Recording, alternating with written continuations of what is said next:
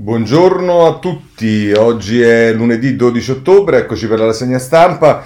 E insomma, ovviamente il tema del, mm, del, del virus, del, mm, della, della, della, situazione dei contagi, delle misure che vengono prese, anche alcune diciamo un po' bislacche come quella di correre con la mascherina che poi è stata rivista mm, e come incide questo sulle prospettive politiche anche del governo, ma poi più in generale la questione di come sono messi i partiti. Oggi non ci sono moltissime cose, però c'è ancora abbastanza, per esempio, per quanto riguarda la candidatura di Calenda, anche su come incide nei rapporti all'interno della maggioranza, dentro i partiti.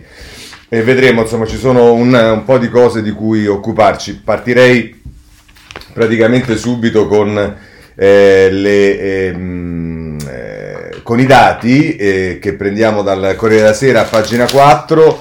Ehm, I positivi sono 5.456 con meno teste, in aumento i malati gravi più 30, la Lombardia sopra 1000 casi, poi la Campania e la Toscana, balzo in Sardegna, i tamponi scendono di 28.000 unità, altri 183 ricoveri ordinari e 26 eh, morti. Questo è quello che ci dice ehm, il Corriere della Sera a proposito del, eh, dei dati, ma rimanendo sul Corriere della Sera e non solo, ovviamente ci sta tutto il tema che riguarda le misure che saranno prese con il DPCM che dovrebbe essere eh, anticipato tra oggi e domani e dice il Corriere della Sera con Fiorenza Sanzanini a pagina 2 le nuove regole per la quarantena, stop al doppio tampone, il CTS per la dichiarazione di guarigione basterà solo un referto negativo, test rapidi a scuola, potranno effettuarli anche medici di base e pediatri.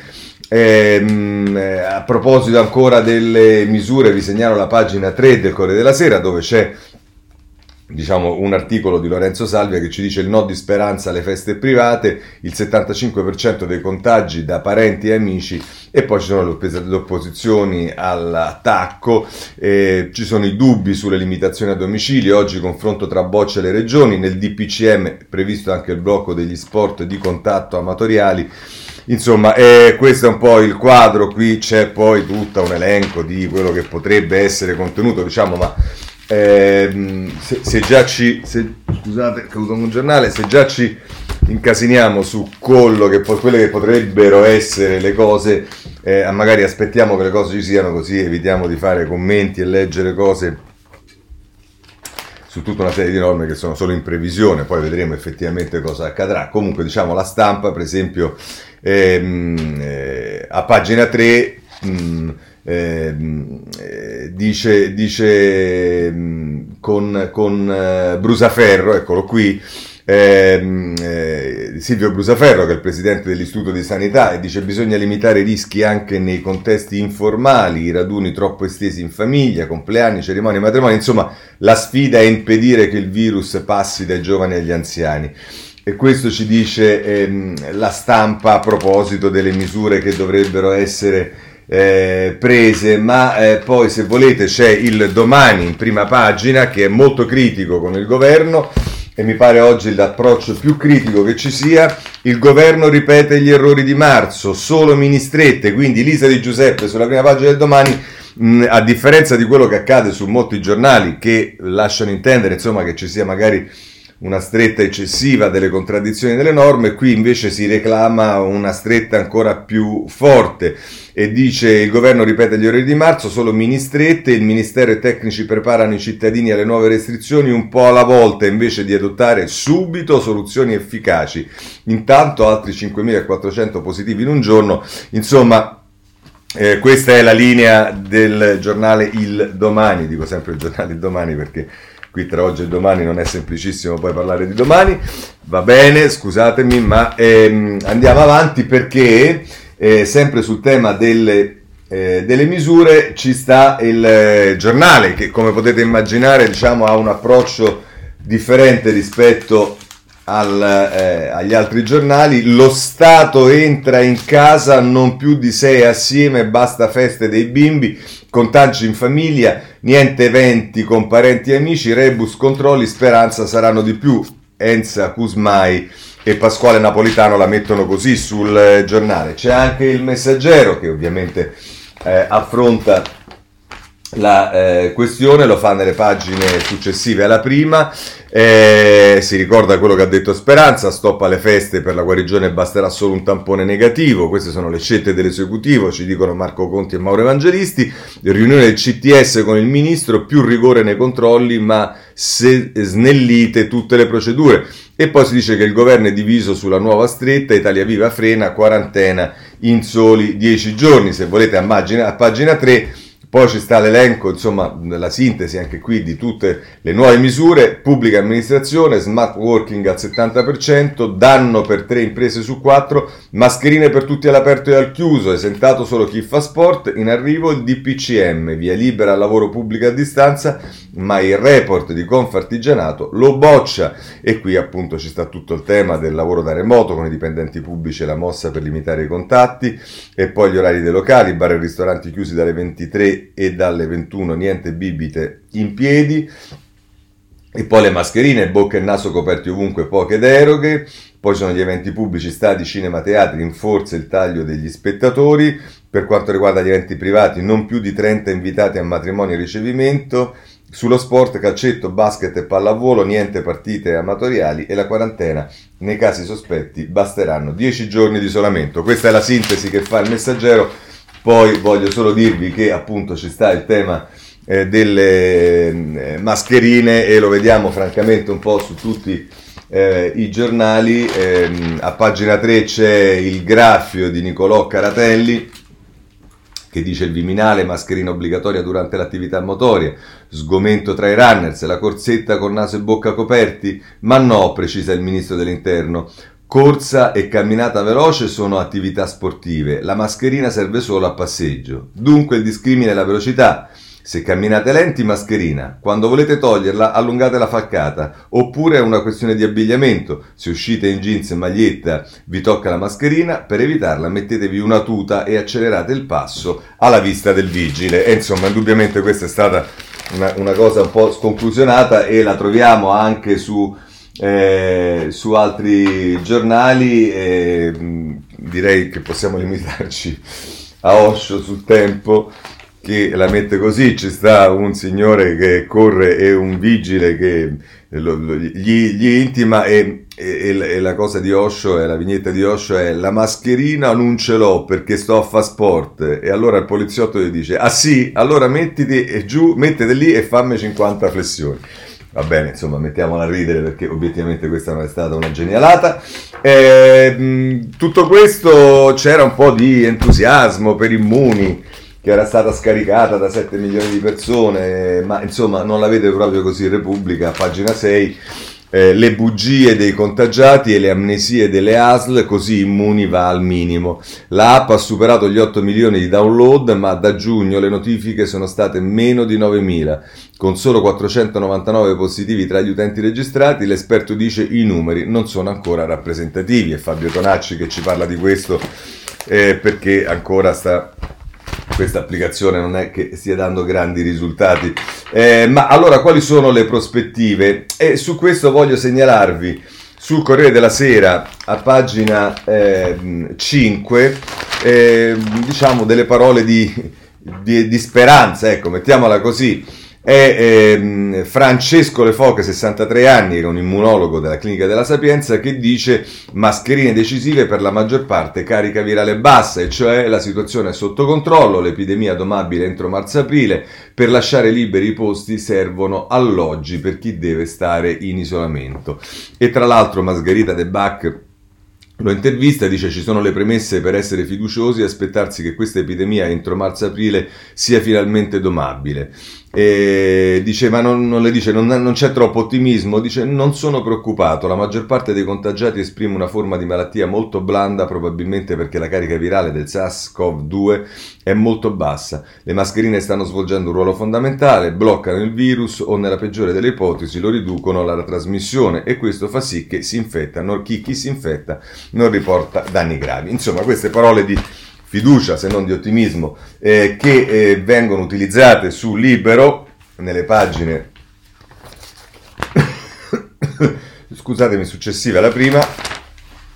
Eh, ehm, ehm, con, eh, con Alessandro Gonzato che dice il virus uccide meno, i contagiati sono sotto controllo, dopo l'inverno arriva il vaccino, l'immunologo le foche, il quadro clinico dei pazienti non è paragonabile a quello di marzo, tra qualche mese con l'aiuto delle medicine cancelleremo la pandemia.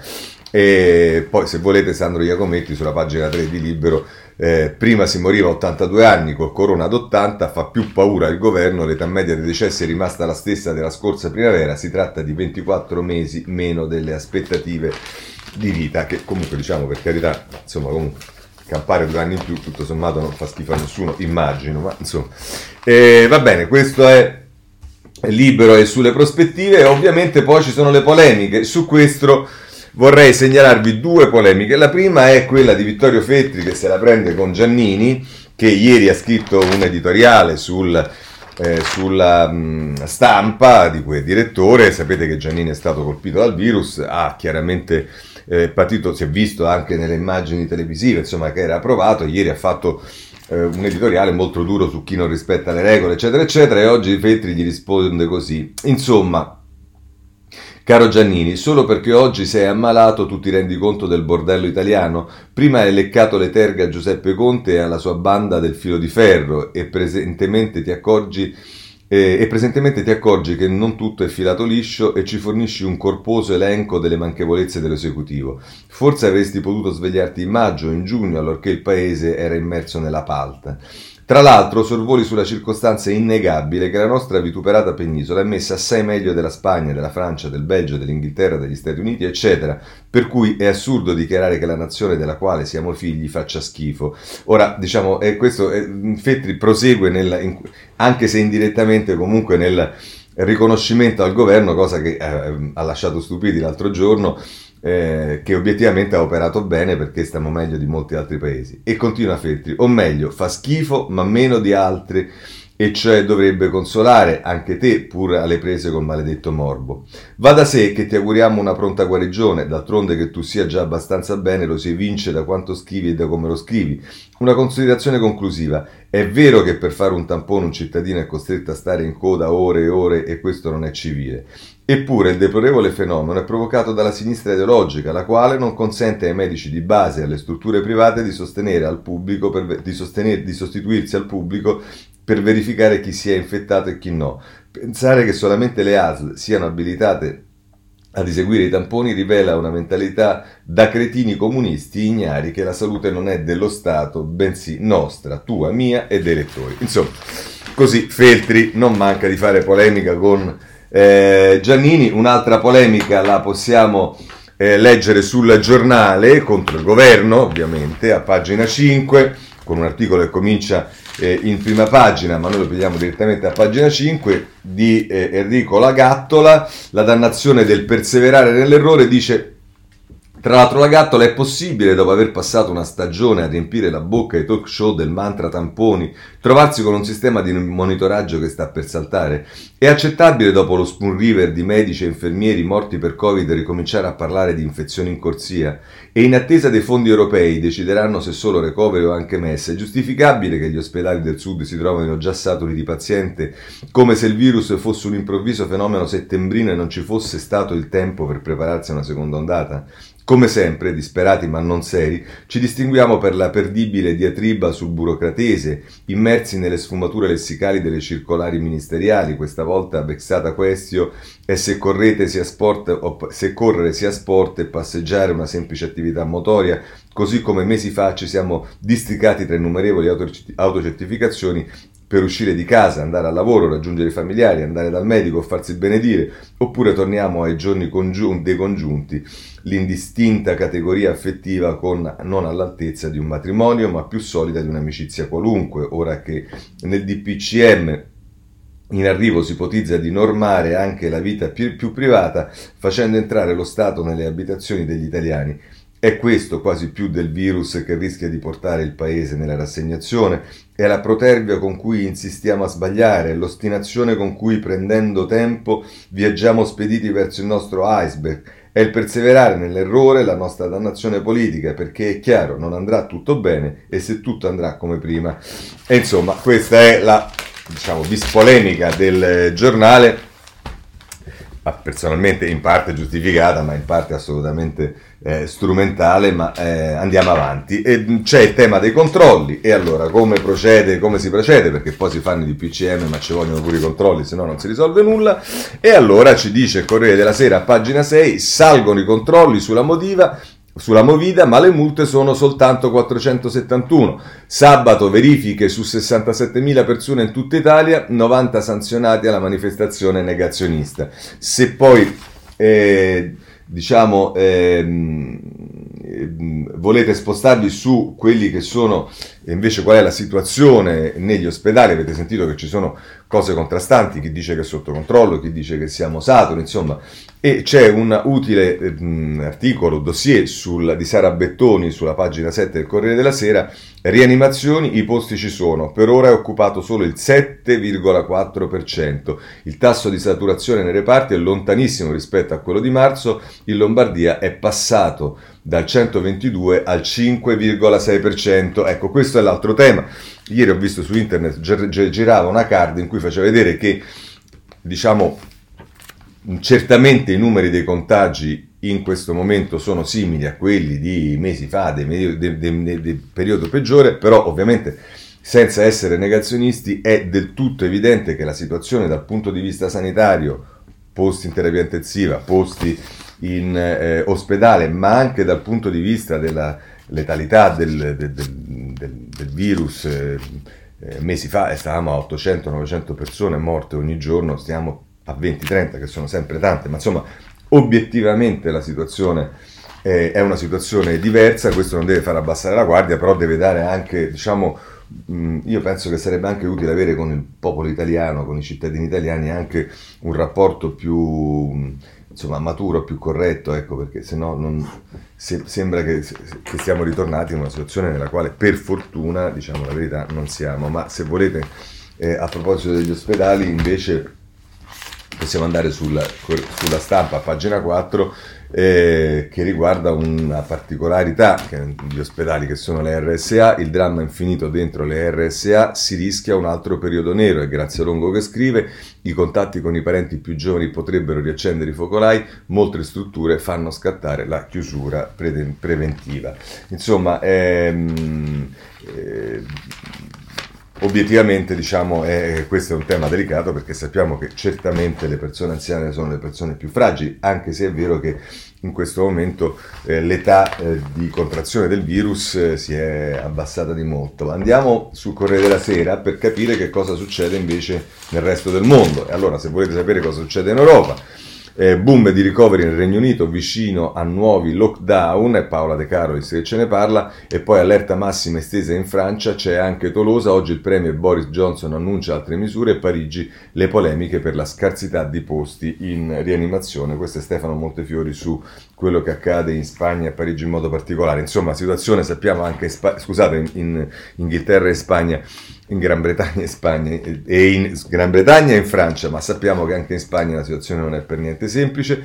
Poi se volete sapere cosa succede invece negli Stati Uniti è Giuseppe Sarcina, che è il corrispondente da Washington del Corriere della Sera, il presidente a proposito di Trump, sono immune ai dubbi degli scienziati, la Casa Bianca non ha mai parlato eh, di tamponi. Insomma, come sta davvero Trump è quello che si domanda il Corriere della Sera eh, pagine delle, nella pagina 11. Eh, da ultimo abbiamo sempre il tema di come usciremo da questa eh, situazione. Una cosa sicuramente sarà la cura, ma l'altra è il vaccino e ci dice il messaggero a pagina 7, sono anche le parole del, ehm, del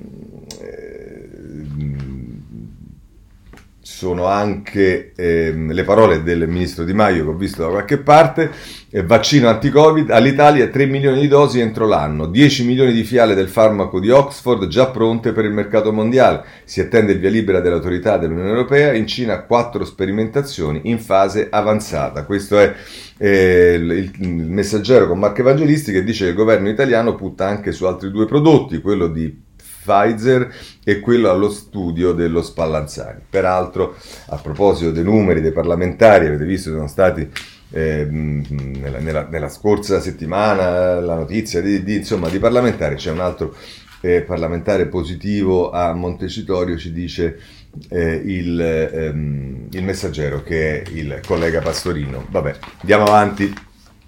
Perché ho detto questo? Perché c'è un problema eh, di numeri, diciamo non tanto alla Camera, anche se lo scivolone c'è stato alla Camera la scorsa settimana, ma sappiamo che non è stato legato solo ai mm, coloro che erano in autoisolamento, fiduciario e compagnia bella, ma anche perché c'erano assenti che non c'entravano niente con il Covid, però che i numeri siano in bilico ce lo dice a proposito di deputati e senatori che sono in qualche modo colpiti, ce lo dice il Corriere della Sera, pagina 13, maggioranza sul filo in Senato, arriva un aiuto da Forza Italia. Pesano i 5 positivi, Fantetti lascia gli azzurri e va al Maie per sostenere il governo Conte e Alessandro Trocino che eh, ci dice questo e peraltro ci dà eh, la notizia anche di Cangini di Forza Italia che dice il tema è istituzionale, va trovata una soluzione e insomma vediamo che cosa succederà al Senato perché non c'è dubbio che lì i numeri sono eh, molto eh, diversi. Per quanto riguarda il eh, futuro del governo, cioè che cosa ha intenzione di fare il governo, vi segnalo il riformista nella dizione economica diretta da Renato Brunetta ehm, in, eh, in ehm, in prima pagina eh, c'è Giuseppe Conte, Italia più forte con coesione e condivisione, dal green al digitale, la rivoluzione gentile che cambia il paese. Il futuro dopo la pandemia è quello che scrive Conte sul eh, riformista, ma se volete rimaniamo in, in quello che è il, diciamo, il lavoro del governo e una de, de, delle questioni è proprio il lavoro e eh, la Repubblica eh, è sicuramente quella che ha diciamo, più notizie e anche forse più notizie eh, che sono notizie, non dico scoop, ma insomma, governo un piano per il lavoro, 17 miliardi per l'occupazione, ci dice Valentina Conte. Nella legge di bilancio verranno inseriti quattro capitoli a sostegno dell'impiego, proroga della cassa Covid, sgravi contributivi potenziati per chi assume giovane, giovani, vantaggi fiscali per le aziende al sud e rifinanziamento del bonus Renzi. Vi ricordate quando era una mancetta il bonus Renzi? Vabbè, lasciamo perdere. Va. E questo è quello che ci dice eh, Valentina Conte, e, tra l'altro riportando nel taglio basso eh, Leonetta Bentivoglio che... Eh, eh, voi sapete c'è stata tutta la polemica, anche ieri c'è stata una manifestazione a Milano per quanto riguarda la cultura, Pappano, che è il direttore dell'orchestra, e, dice anche nello spettacolo si rischia di non andare avanti se le regole sono troppo severe. Se volete poi capire che cosa succede in Europa, basta che andate nella pagina 3 del, della Repubblica, l'Europa al tappeto, persi 10 milioni di posti per colpa della pandemia. Questo per quanto riguarda eh, il, il, il, lavoro con cui ha le prese il governo, ma su questo se volete c'è anche il sole 24 ore in prima pagina, a proposito di lavoro, ritorna il tema dello smart working. E allora lavoro a casa, dice il Sole 24 ore in prima pagina, i controlli via web, a prova di privacy, videochiamate, rivelazione del collegamento al PC, occhiali GPS e braccialetti intelligenti potrebbero trasformarsi in strumenti invasivi della riservatezza. E così a pagina 5 sono eh, Giampiero Falasca e Valentina Melis che scrivono esattamente di questo, cioè lo smart working della fase 2 stretto tra privacy e controlli a distanza. Bene, lasciamo il eh, lavoro e eh, eh, andiamo sul eh, recovery perché sui soldi che dovrebbero arrivare dall'Europa, ehm, Repubblica, nella pagina 8 e 9, ci parla di quello che sta accadendo, cioè il Recovery Fund perché spetta all'altra metà del cielo, è Linda Laura Sabatini eh, che eh, dice le linee guida che indirizzano gli investimenti dovranno puntare all'uguaglianza del genere, solo così l'Italia ripartirà. E poi ci sono tutta una serie di eh, prese di posizione, c'è la eh, docente di psicologia sociale alla Bicocca Camussi che dice cambieremo solo se il tempo delle donne sarà un capitolo di bilancio.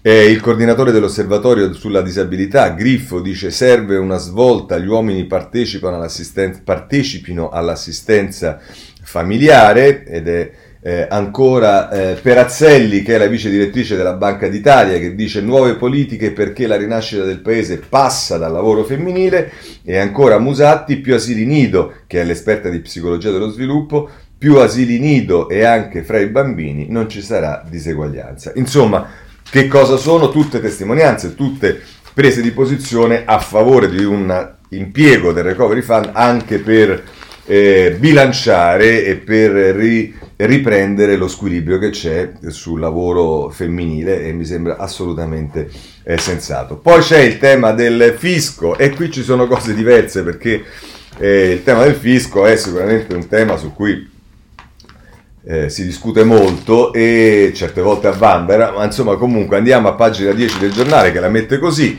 Conte bleffa sul fisco, la riforma non ci sarà, stop a sugar e plastic tax. L'ex, eh, l'ex viceministro dice Confindustria ha ragione e va tagliato il cuneo anche agli autonomi. Di chi stiamo parlando? Stiamo parlando di Enrico Zanetti che è stato eletto con Monti, lista civica nella scorsa legislatura ed è stato anche viceministro eh, all'economia e che dà ragione a eh, Confindustria eh, e dice che appunto quella sul fisco sarebbe un blef da parte del governo.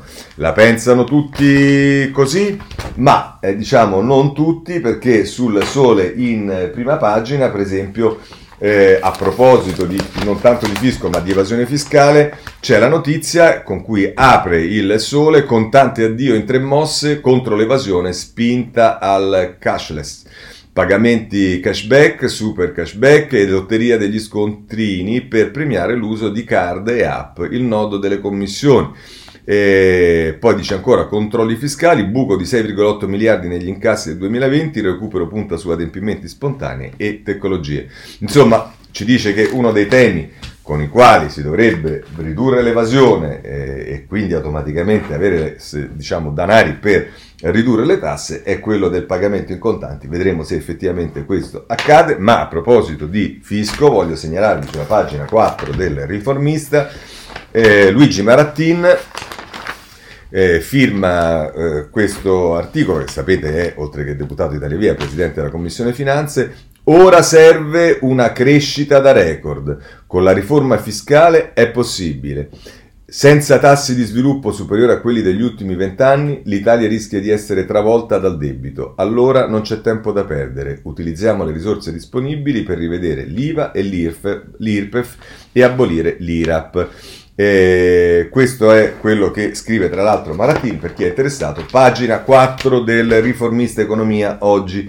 Chiudiamo anche su questo, sul tema eh, del fisco e a questo punto entriamo nel tema eh, partiti. Allora, io direi che possiamo partire, così ce li togliamo subito. Innanzitutto vi segnalo, non potrei non farlo perché ormai l'amore del foglio per il Partito Democratico e in particolare per Goffredo Bettini è eh, irresistibile e allora vi segnalo a pagina eh, prima del dell'inserto del foglio di oggi un intero paginone dedicato, indovinate un po', a Goffredo Bettini, Goffredo Bettini in confidenza, ecco ci mancava questo aspetto, e Carmelo Caruso, una giornata a casa del monaco, tra virgolette, della sinistra italiana, che è anche l'ideologo di Zingaretti e l'uomo decisivo del Conte Bis, la vita, i guai, la famiglia a scacchi e i figli che gli sono mancati, il partito, Roma, i segreti della leadership. Insomma, c'è un po' di tutto, se volete, pagina prima del eh, foglio, e, ehm, questo così abbiamo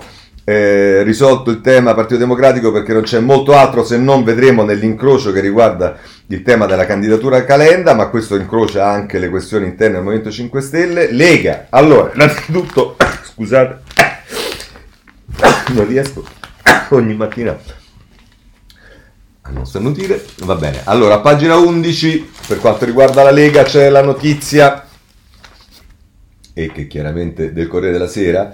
Ehm, scusate che ovviamente no, ecco a pagina 12, non 11.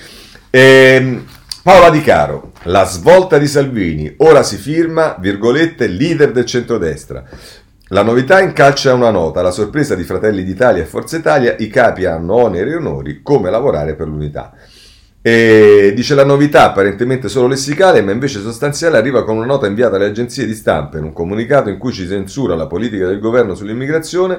Matteo Salvini si firma leader del centrodestra, non più solo il capo della Lega, ma come alcuni, da Toti a tanti nel suo stesso partito, gli chiedono di essere, il leader di tutta la coalizione. Un errore dello staff? Non sembra, anzi a Via Bellerio chiariscono che d'ora in poi quando si affronteranno temi di politica generale e non interni al carroccio, Salvini si firmerà appunto leader del centrodestra.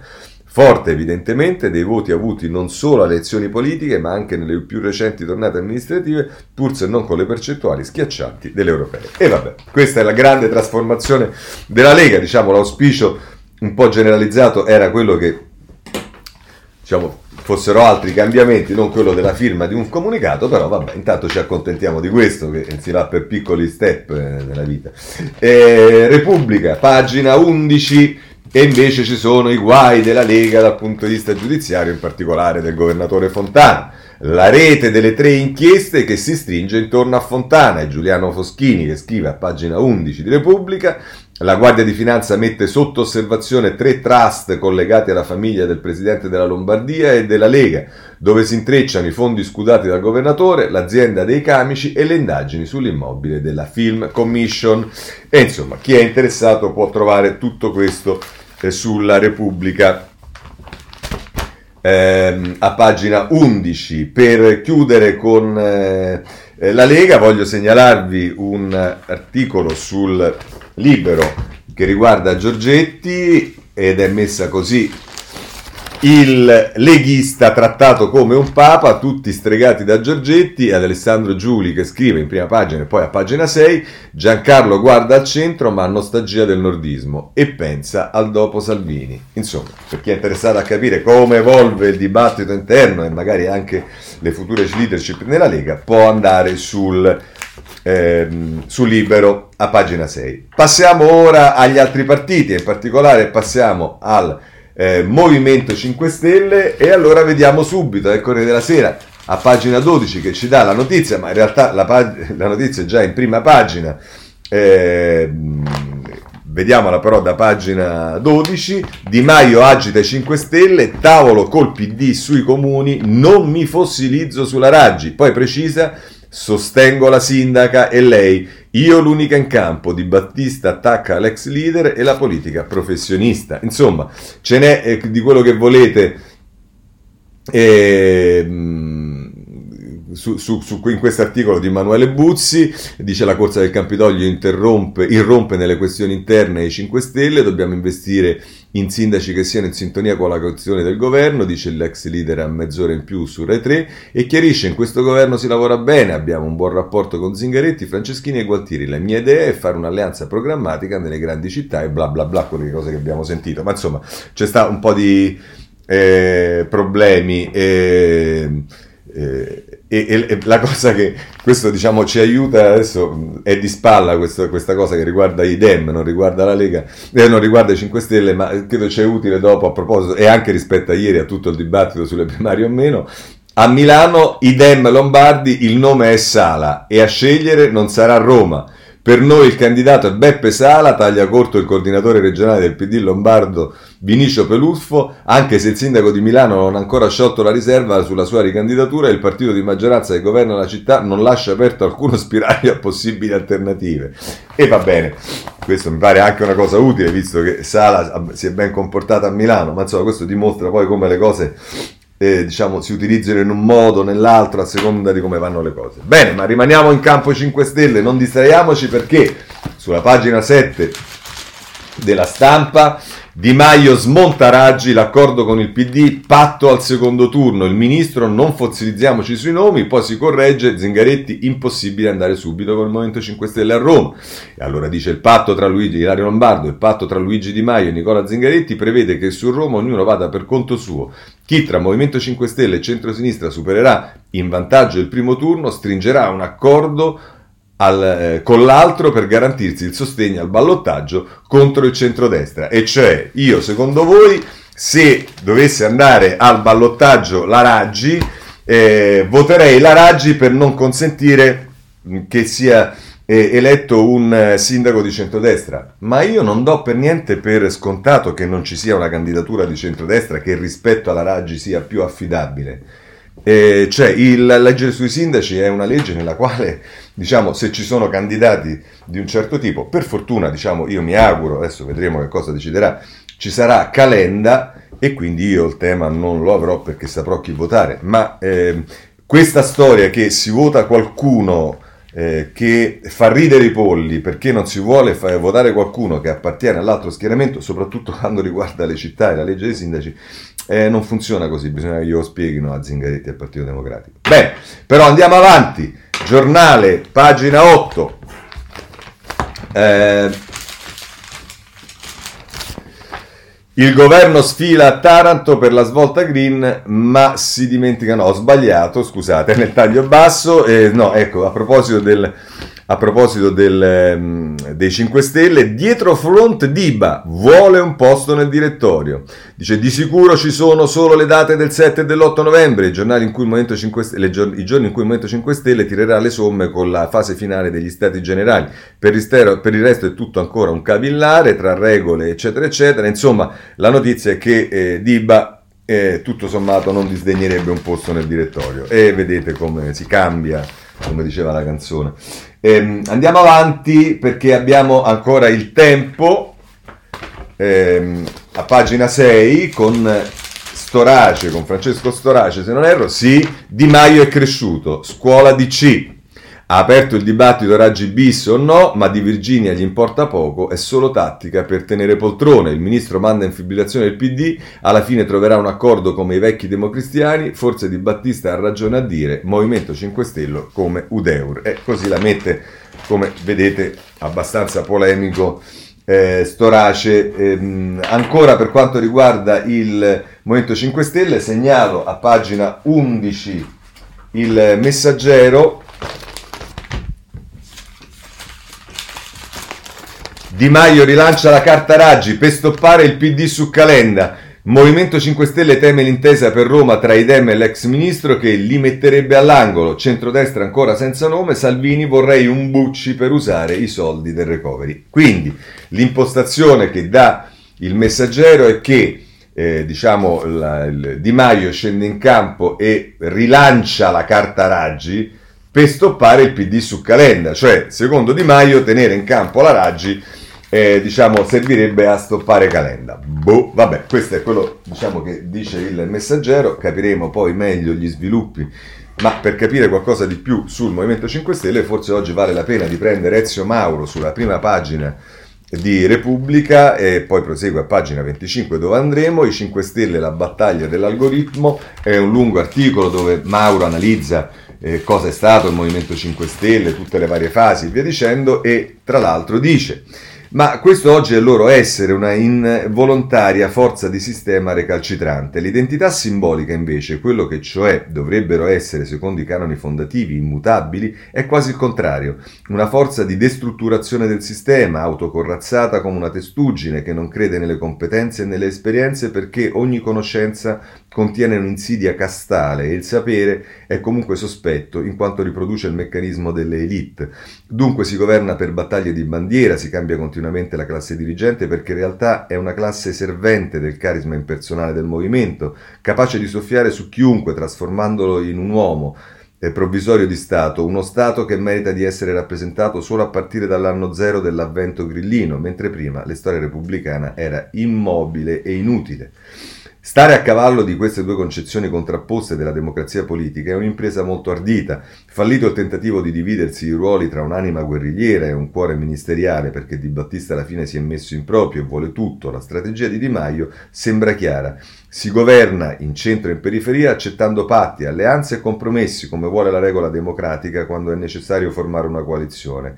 E intanto, come su un'agenda parallela, si preparano campagne sui vecchi temi del populismo fondativo grillino, che conservino almeno l'eco del vaffa dei miracoli, oggi impronunciabile in doppio petto, quindi il taglio dei parlamentari e subito dopo un'altra fiammata anticasta con il taglio degli stipendi. È un tentativo di correggere la politica con dosi omeopatiche di antipolitica che consentano al movimento di immergersi periodicamente nella fonte primogena, primigenia scusate, della sua diversità eh, aliena, ritrovando la promessa perenne di non omologazione, cercando di ritrovare quel consenso noto ad una pro- pro- proposta radicale non di cambiamento ma di sostituzione generale davanti alla delusione della rappresentanza tradizionale e alla solitudine repubblicana del cittadino.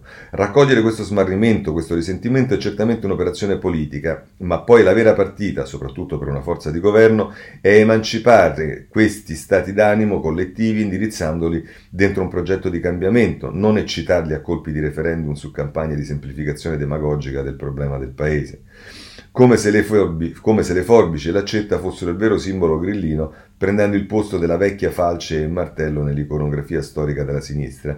Invece la doppia natura, governante e populista, rischia di produrre un doppio partito, ingigantendo le linee di faglia, e inevitabilmente tutto si scarica sul mito denudato di Rousseau, il tabernacolo tecnologico che contiene il Ministero delle Origini, la formula ricorrente del plebiscito quando gli iscritti sono chiamati a ratificare decisioni già prese dal vertice, l'identikit sconosciuto degli iscritti, il codice segreto che guida i destini del movimento. Questo tra l'altro è quello che scrive Ezio Mauro eh, sul Movimento 5 Stelle, sulla Repubblica.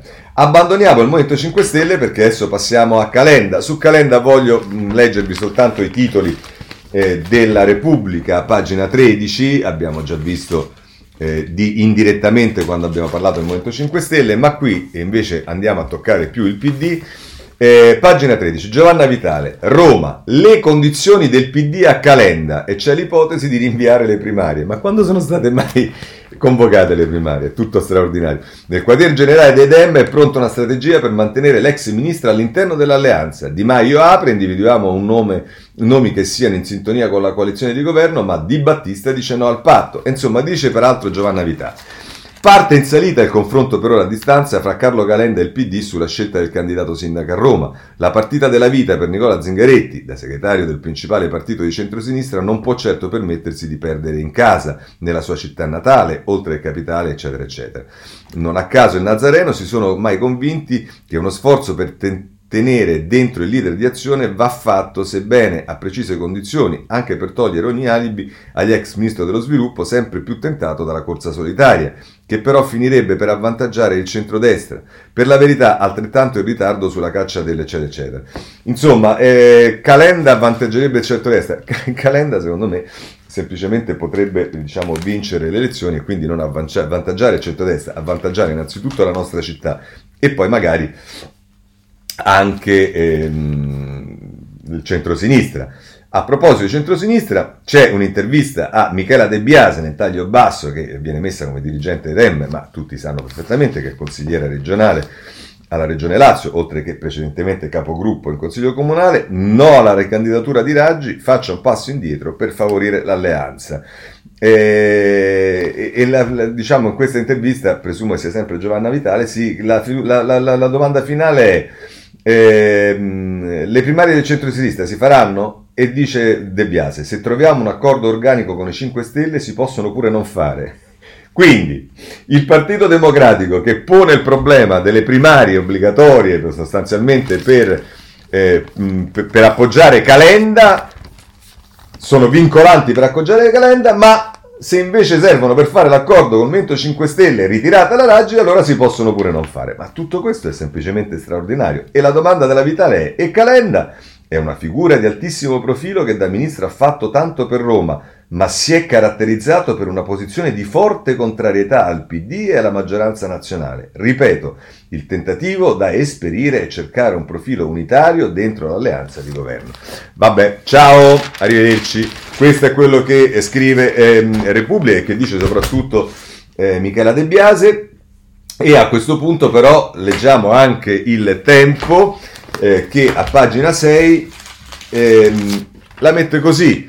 Ehm, avanza la fronda grillina, Calenda sempre più in campo, è Susanna Novelli che scrive, cinque consiglieri chiamano la base al confronto per scegliere i candidati. La provocazione di giro Forza Italia, Carlo può essere una formidabile espressione trasversale della città che si ribella al patto Movimento 5 Stelle PD. E dice Novelli, entra nel vio la partita più difficile in questa, forse più difficile in questa prima fase della campagna elettorale per il sindaco della capitale, quella della scelta di un candidato in grado di impersonare un progetto concreto per una città in declino altrimenti irresistibile.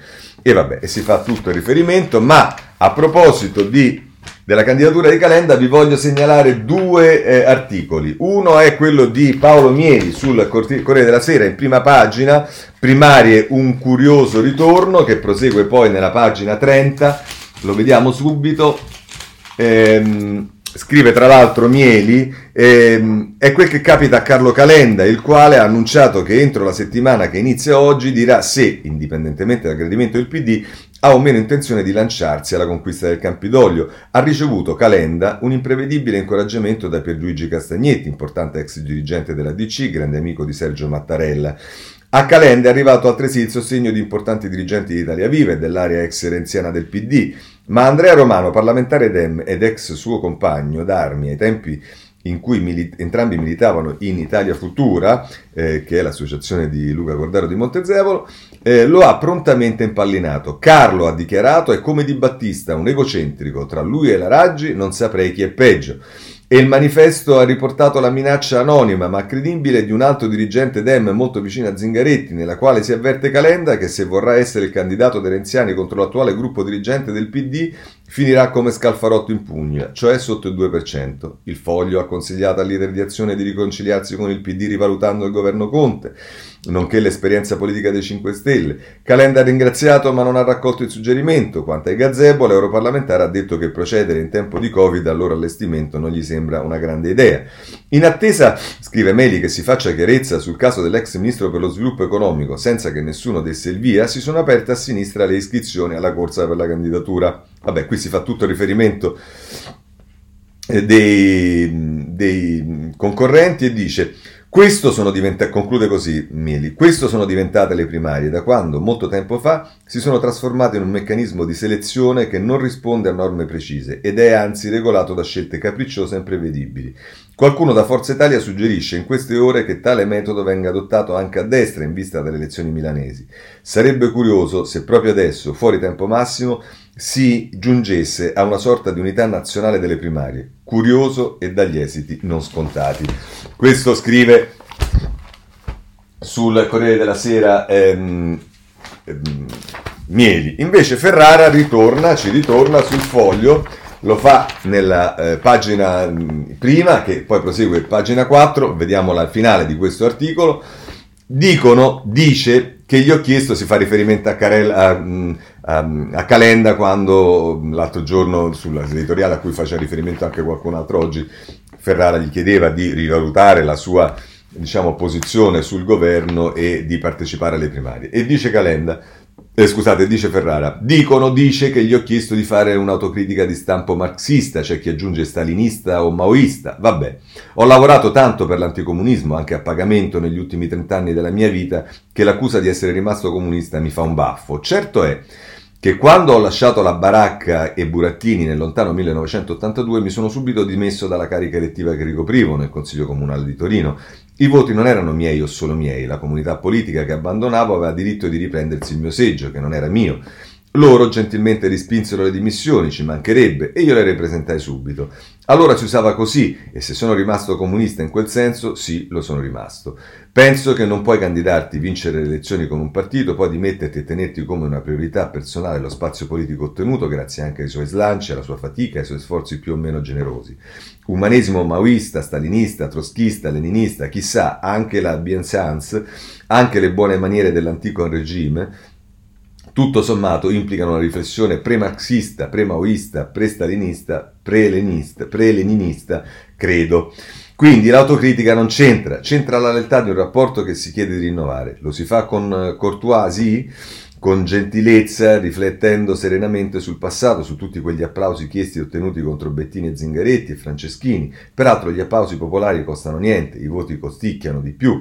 Poi c'è l'errore politico, tutto si può dire, tutto proprio tutto, ma non che il PD si sia fatto divorare dai grillozzi, non dico il contrario, questo no. Ho rispetto per gli incompetenti come per i competenti, eh, quorum, eh, calenda, ho imparato che è meglio non fare troppo gli spiritosi sul bibitaro, ma insomma. Ammettere senza le ceneri sul capo di aver fatto un errore di valutazione è il giusto prezzo per rinnovare un rapporto politico andato a male, o no? E anche il segnale chiaro che non si vuole fare una furbata neoazionista, che non si vuole fare la mosca cocchiera di un clan o di una lobby, si vuole davvero contribuire, cosa che vale più della fondazione di un piccolo partito riformista e liberale alla grande impresa nazionale e internazionale di rimettere in sesto Roma, di riparare le buche della bambolina, eccetera, ma forse sbaglio io, allora ci attende come un destino cinico e baro il sindaco Giletti, un Trump alla matriciana fuori tempo. Io ho sempre Buzzi dietro a cui ripararmi. E voi? Vabbè, Diciamo perché qui Ferrara esclude la possibilità che uno voglia candidarsi a fare il sindaco di Roma perché crede che sia la cosa giusta e che ogni tanto diciamo, eh, rimette queste decisioni non soltanto al ceto politico delle classi dirigenti, ma anche alla volontà popolare. Eh, io voglio vedere quale sarà il giudizio dei romani su una candidatura di Calenda, qualora Calenda dovesse decidere di candidarsi. Vabbè, lasciamo il caso Calenda, c'è poi il tema Mattarella, lo pone non abbiamo molto tempo per leggerlo, ma lo pone eh, Claudio Tito sulla prima pagina della Repubblica e poi a pagina 12, cioè il tema è un, eh, quello che qualcuno sostiene, cioè che un eh, Parlamento tagliato, qualcuno dica che sia legittimato o non legittimato, insomma se può rieleggere un nuovo Presidente della Repubblica o non alla fine eh, ri- rieleggere Mattarella e dice che questo è il, il, mm, il, mantra di discussioni che si sono avute in Commissione Affari Costituzionali in attesa di una riunione ufficiale tra i deputati e via dicendo. Insomma, dice tra l'altro eh, eh, si può eleggere un nuovo capo dello Stato con un Parlamento la cui composizione è stata sottoposta ad una legge di revisione costituzionale? È abbastanza chiaro che l'interrogativo dal punto di vista giuristico è infondato. Le attuali Camere sono pienamente legittime e compiere fino alla fine della legislatura tutti gli atti che ad esse competono. Si tratta semmai per alcuni di un dubbio politico, per altri di una giustificazione alibi e per altri ancora di un'opportunità. Il tutto sta creando una potente convergenza di interessi, starebbe tutto, eh, sebbene tutto si stia formando senza l'avallo e coinvolgimento di Mattarella, anzi il Presidente della Repubblica, quando è stato consultato anche solo in via di principio sull'ipotesi di un secondo mandato, l'ha respinta con fermezza. Sette anni al Quirinale sono già troppi. Questo è quello che scrive Claudio Tito, voi direte, ma è una cosa così... Eh, diciamo invenzione, beh, insomma, adesso non so quali siano i rapporti tra la Repubblica e il domani, ma a pagina 2 il domani eh, ha la stessa questione. Eh, in, la pazza idea di Conte convincere Mattarella a rimanere fino al 2023. Giulia Merlo che scrive: il Premier avrebbe chiesto al capo dello Stato di farsi rieleggere, ma rimanendo in carica solo un anno, così il presidente successivo verrebbe eletto dal nuovo Parlamento ridotto con nuovi equilibri politici. Bah, vedremo, vedremo che cosa eh, succede, soprattutto, diciamo, non dimentichiamoci che poi il Parlamento sui elezioni del Presidente della Repubblica ha sempre deciso di eh, tenersi la sua. Eh, scuola, Corriere della Sera a pagina 18.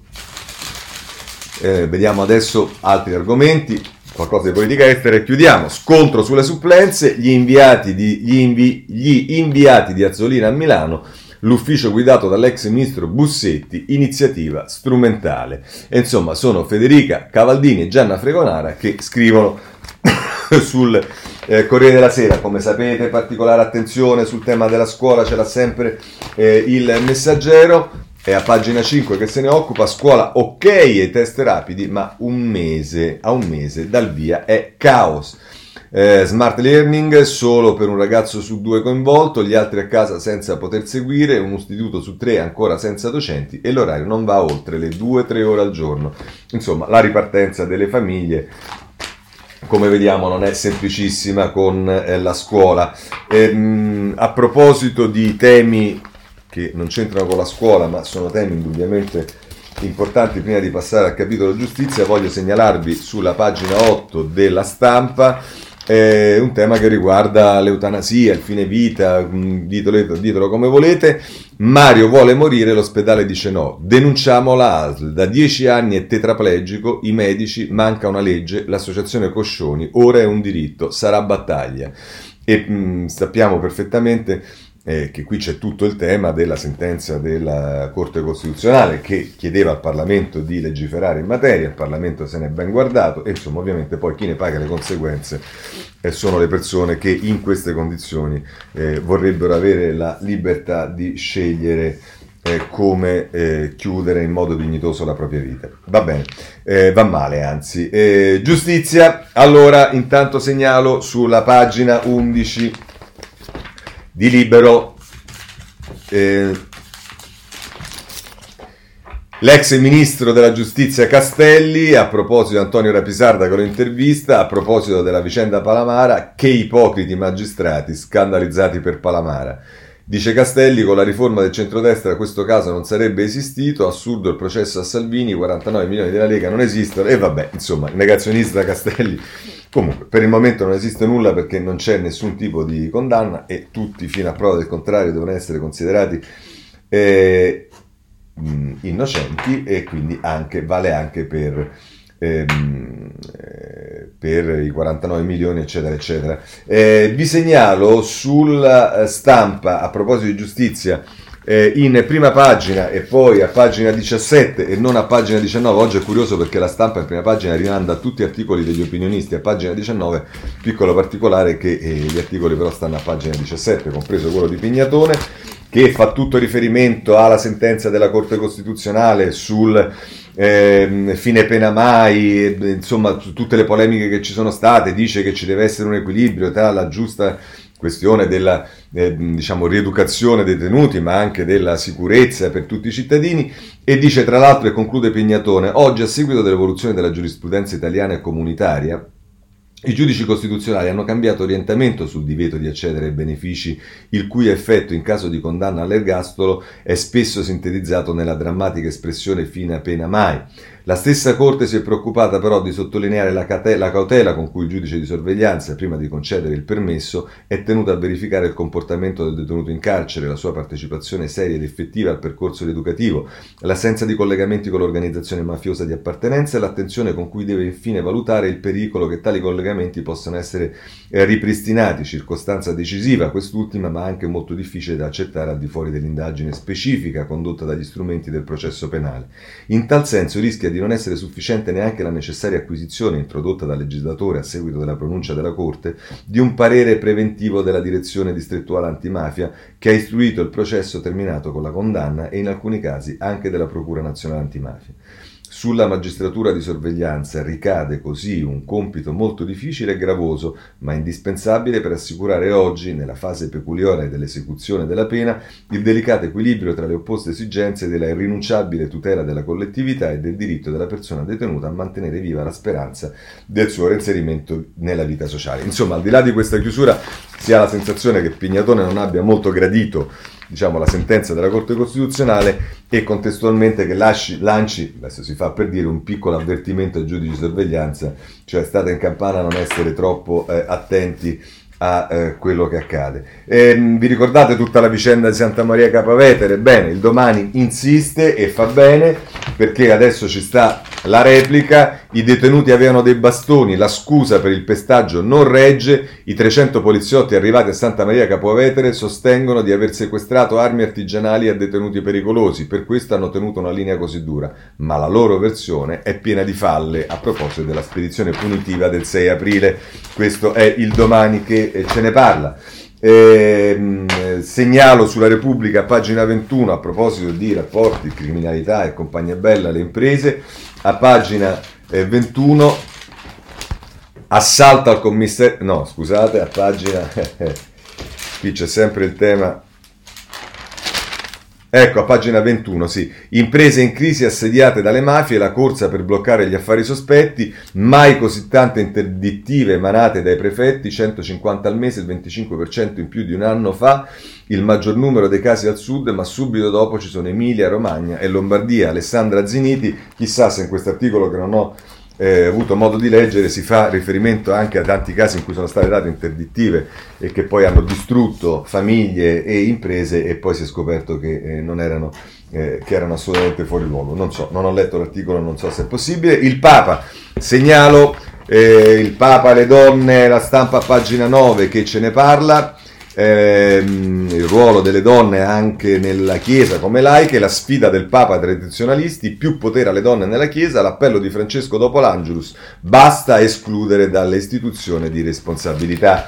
E chiudiamo con, eh, o dopo avervi dato la notizia che ieri è stata nello sport la giornata di due record, il eh, record di Nadal che ha raggiunto i 20 trionfi nello slam come... Ehm, se non sbaglio Federer, e poi invece il record eh, raggiunto di Michael Schumacher da parte di Hamilton che ha vinto il suo 91esimo eh, Gran Premio e peraltro con la bella immagine del figlio di Schumacher che regala il casco del padre a Nadal. Per quanto riguarda la politica estera mi fermo, con tutte le cose che abbiamo già visto sull'America e dicendo, ma mi, mi fermo alla Repubblica, pagina 17, che parla della Turchia, così Europa e Stati Uniti possono fermare la minaccia Erdogan, e Berdane Rilevi che scrive sulla pagina 17 di Repubblica. Con questo chiudiamo la rassegna di oggi, se volete ci sentiamo domani alla stessa ora alle 7 e mezzo, buona giornata a tutti.